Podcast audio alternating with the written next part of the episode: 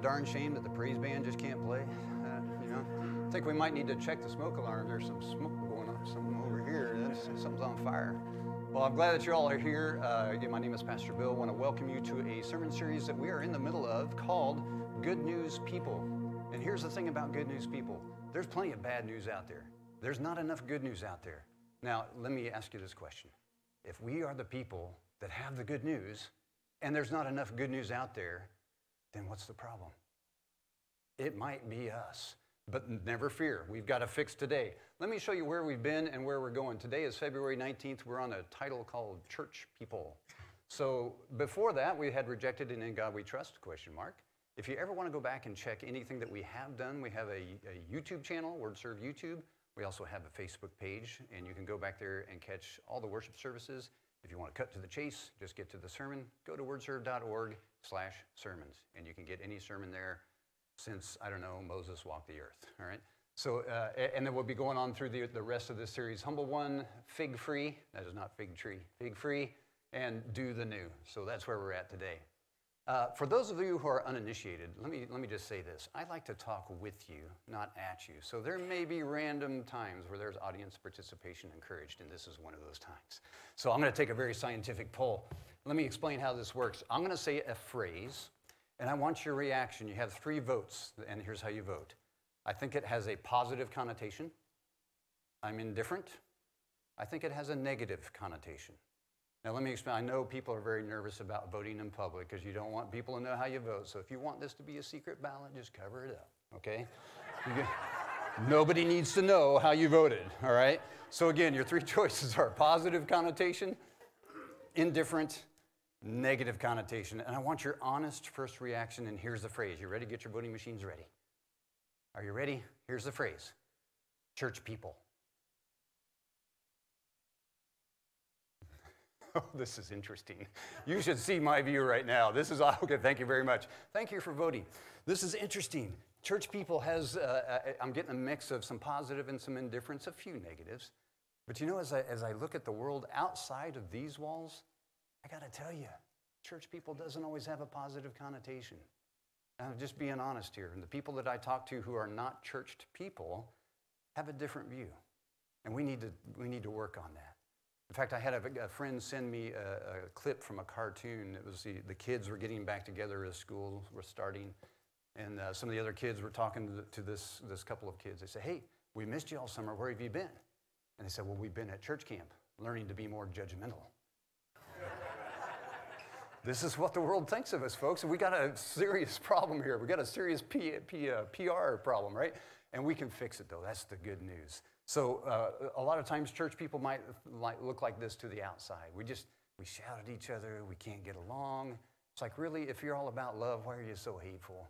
Or as my mother used to say, if you got the joy of Jesus in your heart, would you let your face know? Right? so church people may or may not have a good connotation. In fact, I found a quote. Uh, this might sting a little. I'm just going to warn you. It's kind of ripping a band-aid off, but here we go. The church right now has more fashion than passion, is more pathetic than prophetic, and is more superficial than supernatural. Ouch, that kind of hurts. Now, I don't think that's necessarily true, but I'm on the inside. My problem is how do I communicate this to the outside?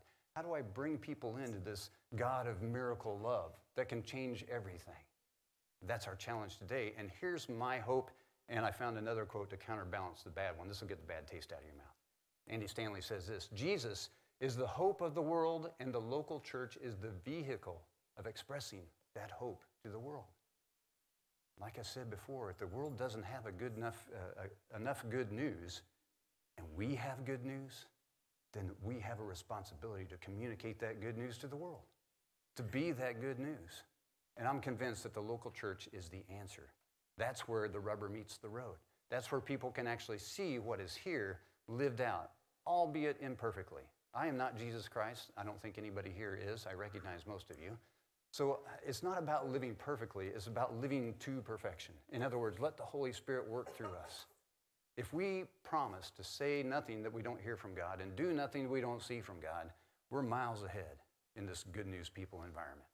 And that's my encouragement to us today. So, how do we shake this connotation of church people? Well, we go to one of the most famous church people of all. Anybody guess who I'm talking about? Who's the most famous church people in the Bible? Oh, come on. The Pharisees. Yeah. Well, okay, Jesus, right? yeah. Now, when I, when I say negative connotation of church people, the Pharisees are probably one of the most negative connotations of church people because outside it looks very rules based. It's very much, I'm all about the rules, but I've forgotten the love. I've forgotten why I do what I do. So the Pharisees in this case are, are coming to Jesus. Now, in fairness, like church people, not all church people are bad. In fact, I'm looking at a lot of good church people right now. And not all Pharisees are bad either, because the Pharisees actually come to warn Jesus. He's been teaching, he's gotten Herod's attention. He's gotten the attention of some of the other people who are powerful, movers and shakers in the city, and they don't like him very much. In fact, they kind of want to kill him. And that's where our text picks up today. We're going to be in Luke 13. If you brought your Bibles, Luke 13, verses uh, 31 through, man, that print gets smaller every Sunday, I swear, 35. uh, Jeff is going to do the honors of rolling through the scripture as I talk, so it's on the screen if you didn't bring your Bibles. Listen to how this goes. At that time, some Pharisees came to Jesus and said to him, Leave this place, go somewhere else. Herod wants to kill you. He replied, Go tell that fox, I will keep on driving out demons and healing people today and tomorrow, and on the third day I will reach my goal. In any case, I must press on today and tomorrow and the next day, for surely no prophet can die outside Jerusalem.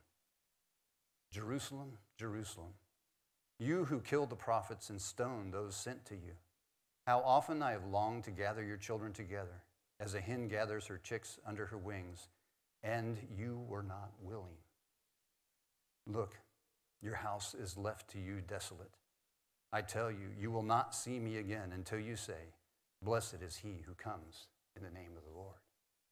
These are the words of God for the people of God, and for these words we are grateful. Did you hear the, the two key things in this verse? The two key things in this passage. Because there's one chiller and there's one thriller. So let's start with the chiller. What's the chiller? Did you hear God, uh, Jesus' reaction? Did you hear his sorrow? over Jerusalem. He desires nothing more than to gather them together.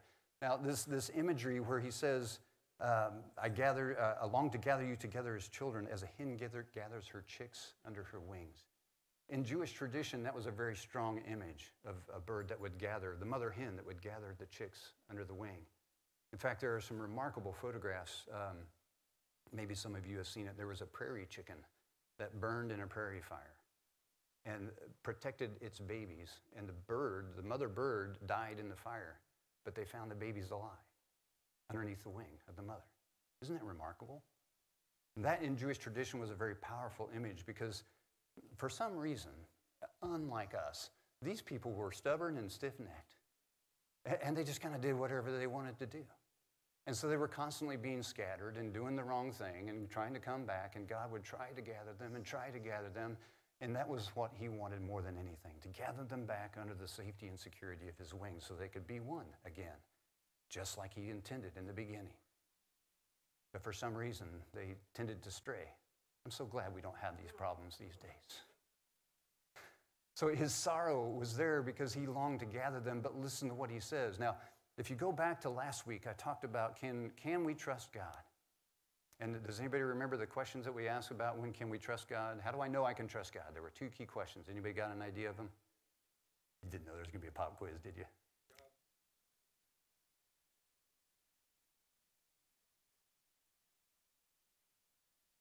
Dude, are you, you are, are you available in a few weeks? Because I'm gonna, I, I, want you to do this. Yeah. No, here's, here's the two key questions that you can ask is to ask if you can trust God. Did God ever do anything he said he wouldn't do? And the corollary is did God ever not do something he said he would do? Because if that's true, I can trust him. Now, we want this to be a happy book. We want this to be nothing but love and comfort and strength and a nice big blanket in front of a warm fire, but it is not that kind of book. What this book says is if you follow me, and he says this to his people throughout history if you follow me, it's going to go well. If you don't, it's going to go poorly. And back in Ezekiel, that's where this imagery is coming from. Ezekiel 10 and 11, if you want to read those chapters, I'm not going to read it because it's a whole bunch of stuff, but let me cut to the chase. The people are straying, they're adopting foreign gods, foreign practices. God sends the prophet Ezekiel to say, Look, if you turn back now, we can save this thing. If you don't, it's going to be desolation for you. Those vineyards that you work so hard on and they're producing all this fruit, somebody else is going to get the profit from that. The house that you were so proud of and that you built, somebody else is going to live in that because you are going to have desolation. You're going to be in exile. I'm going to send an army to sweep through, and it's not going to be pretty. And sure enough, those stubborn, stiff necked people didn't change. And sure enough, God did exactly what He said He would. And there was desolation, there was exile. Not pleasant, not at all. And that's what Jesus says right here. Listen, He says, uh, Look, your house is left to you desolate. Now, I love this picture because Jesus is looking right over the top of the city of Jerusalem, and, and maybe you can't see it too well, but the, the temple is right there in the middle of the screen. He's looking at the temple. And to the Jewish people, the temple was where God resided. That was the presence of God. And if life was good and you had a temple, God was with you, and nothing could shake you, nothing could stop you. But as he's looking at the house of God, he's telling Jerusalem, Your house will be desolate. The presence of God will leave from you, and you will be open to whatever the world wants to do with you. That's not exactly thrilling, you know, great news, right? That's why I call this the chiller. This chills me to the bone. I hope it does you too. Because the word that is true then is the word that is true today. If we stray, we leave ourselves open to whatever the world wants to do with us. That's our choice. I hope we make it a good one. But in this whole process of chilling, I don't want to leave you there because, man, that's, man, where's the good news? I thought you said this was good news, Bill. It is great news because here's the, the thriller for me. I love what Jesus says when he says, hey, you need to stop. Herod wants to kill you. And I like this look of determination in Jesus' eyes, like, um, no, I will keep on. In fact, I'm convinced that if we put those four words on our mirror and said that every day about our Christian walk, this world would be a different place. I will keep on. Oh, but people are going to hate you. I will keep on. People might betray you. I will keep on. People might want to kill you. I will keep on. Because that's what Jesus says. Did you catch that? Look, he said, Go tell that fox. There's how to win friends and influence people. Go tell that fox, I will keep on doing what? Exactly what God said he would do. This is why I can trust him. The mission never changes. Okay, somebody may not like me. Okay, somebody may want to kill me, but you know what? The mission is going to be done. I'm going to continue driving out demons. I'm going to continue to set captives free. I'm going to continue to give sight to the blind. I'm going to continue to support those who are oppressed. Nothing changes no matter what the world throws at me. I will keep on. Those are four powerful words. So maybe one of the things that we can take away from this is adopt a faith that says, I will keep on as well. Now, I understand. I'm not Jesus. I hope you understand that too. If you know me, you know. If you don't, I'm not Jesus. I'm not your Savior. And I'm not perfect. So, yeah, I will keep on and I will make mistakes. I can guarantee you one thing in life I will make mistakes. But I will not let mistakes stop me. I will not let my mistakes become the burden of oppression that Jesus came to set me free from. I pray you don't either. I will not let my mistakes be what the world sees when it looks for Christ. Because if I'm open to Christ, I can let Christ work through me. And if I'm open enough, hopefully it gets to the point where they don't see me anymore. They see Christ. Man, wouldn't that be awesome? That would be like, I don't know, heaven here on earth. And it's not impossible. With God, nothing is impossible. I hope you hear that this morning.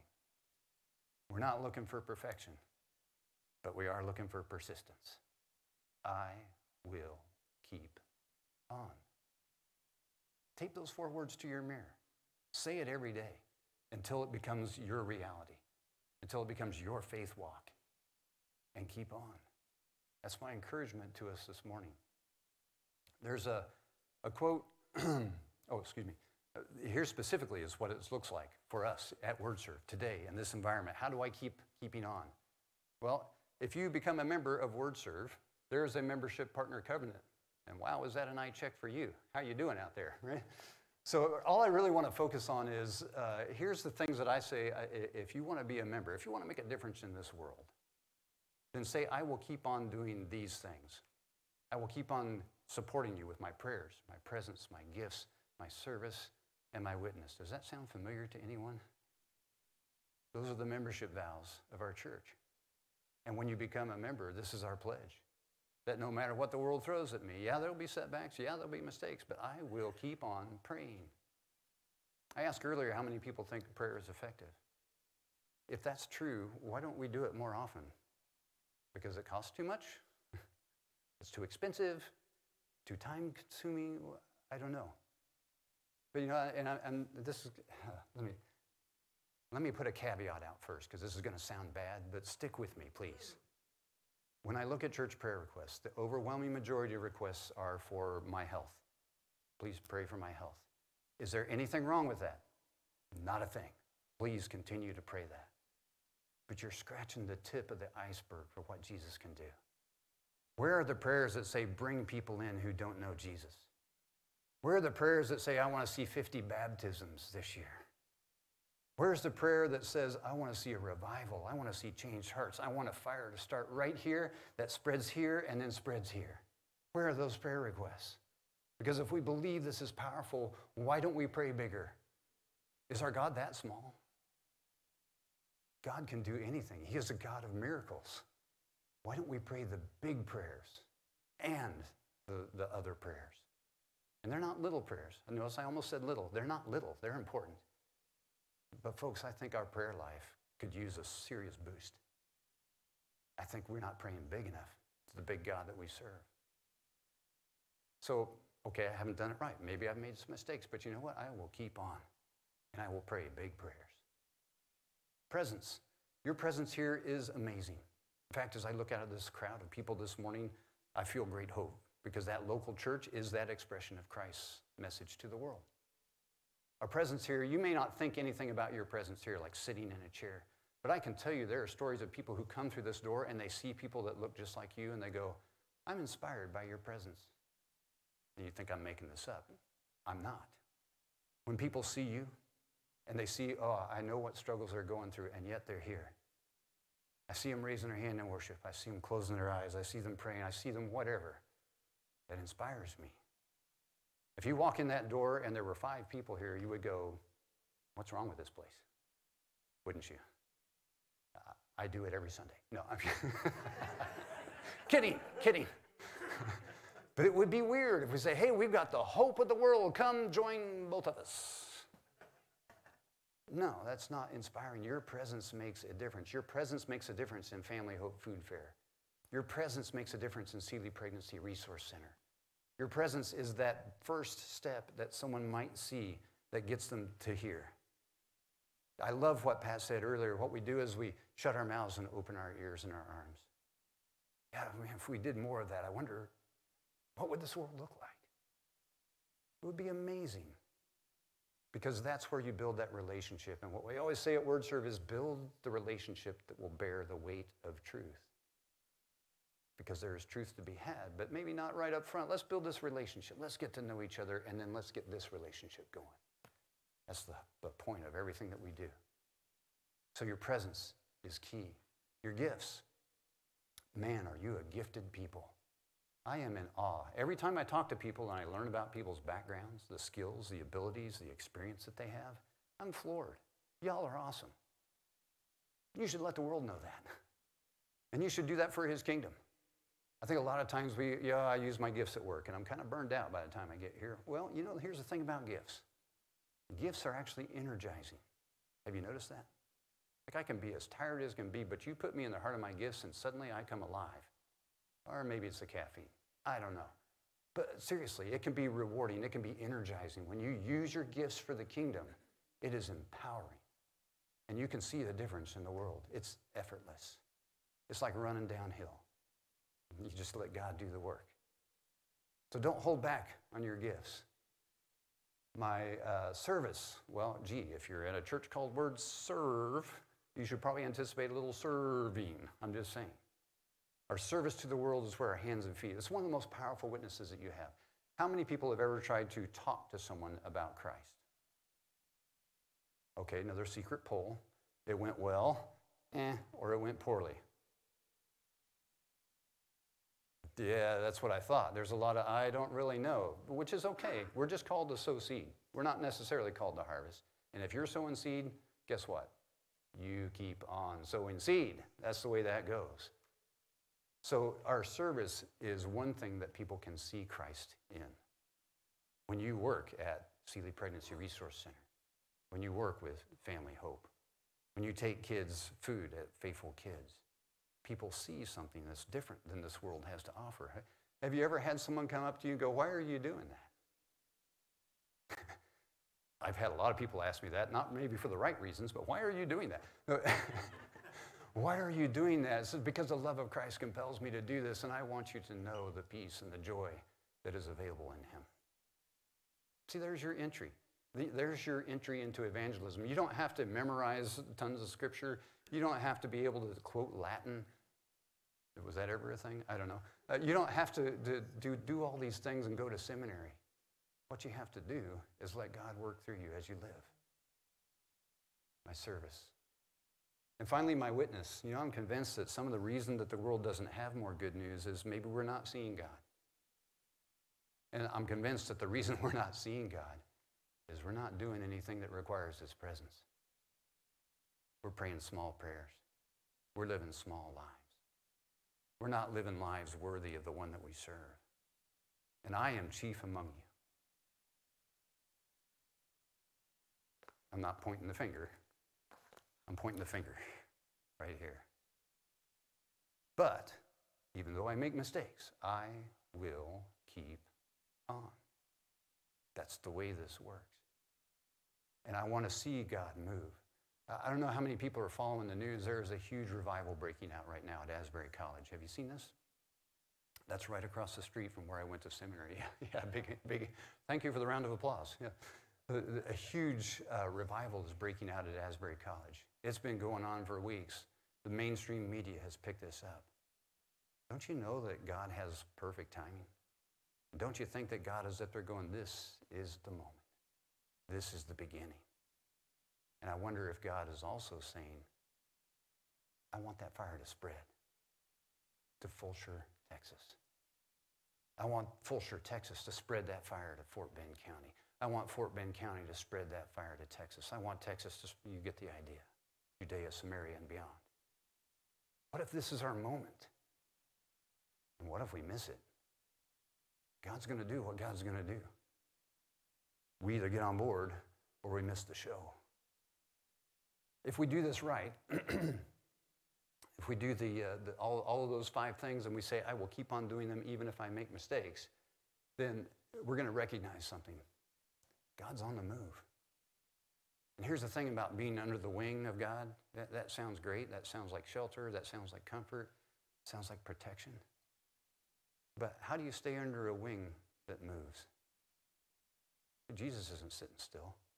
In fact, if you look at God in the Bible, he never sits still. You have a one in seven chance of catching him resting. I'm going to let that sink in for a minute. He's on the move. So, how do you stay under that wing? Well, boy, we better learn to fly formation. That's what we better do. We better get up out of our foxholes. We better get in formation. We better go where God is going if we want to see a difference in this world. That's the way this works. And if we do that, look at what happens. This quote that I gave earlier, if we do that, I will keep on and I will do these five things. I will fly formation wherever Jesus goes. Watch what happens when we flip the script. I'm going to read this the way that Jesus sees it. The church that is church people, the, good, the church that is good news people right now has more passion than fashion. It's more prophetic than pathetic. And it's more supernatural than superficial. That's the way Jesus sees this verse. Let me just say this that that is, that is spectacular. It's hard to put in human terms what that looks like in reality. But if you remember earlier, I mentioned the prophet Ezekiel that was being quoted and the desolation that would occur. But listen to the whole story, the end of the story, as church people become good news people.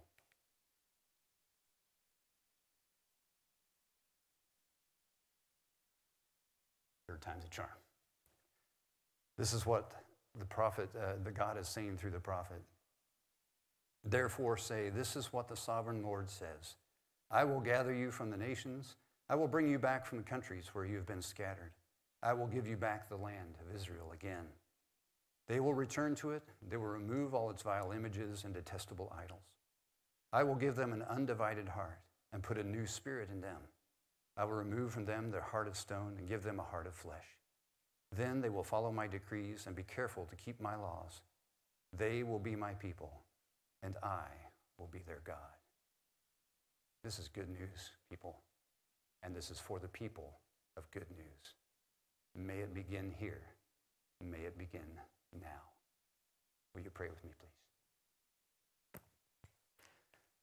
God, we thank you for the good news. the good news uh, where captives are set free. The good news where the oppressed are lifted of their burden. The good news where you give sight to the blind. God, forgive us when we treat you as too small. Forgive us when we let the world dictate what we do and don't do. Forgive us when we allow our mistakes to pile up and, and create a burden that you have already freed us from. Forgive us when we fail to say, I will keep on. Because that is the perfect picture of your son, Jesus Christ. No matter what went wrong, the disciples, they betrayed him. Three years he spent with him, God. He said, I will keep on. No matter what faced him the cross, betrayal, mockery, death, torture I will keep on. God, because he did that, we are here today. Help us to see the bigger picture that while things may not look good now, when we say, I will keep on, that's not the end of the story.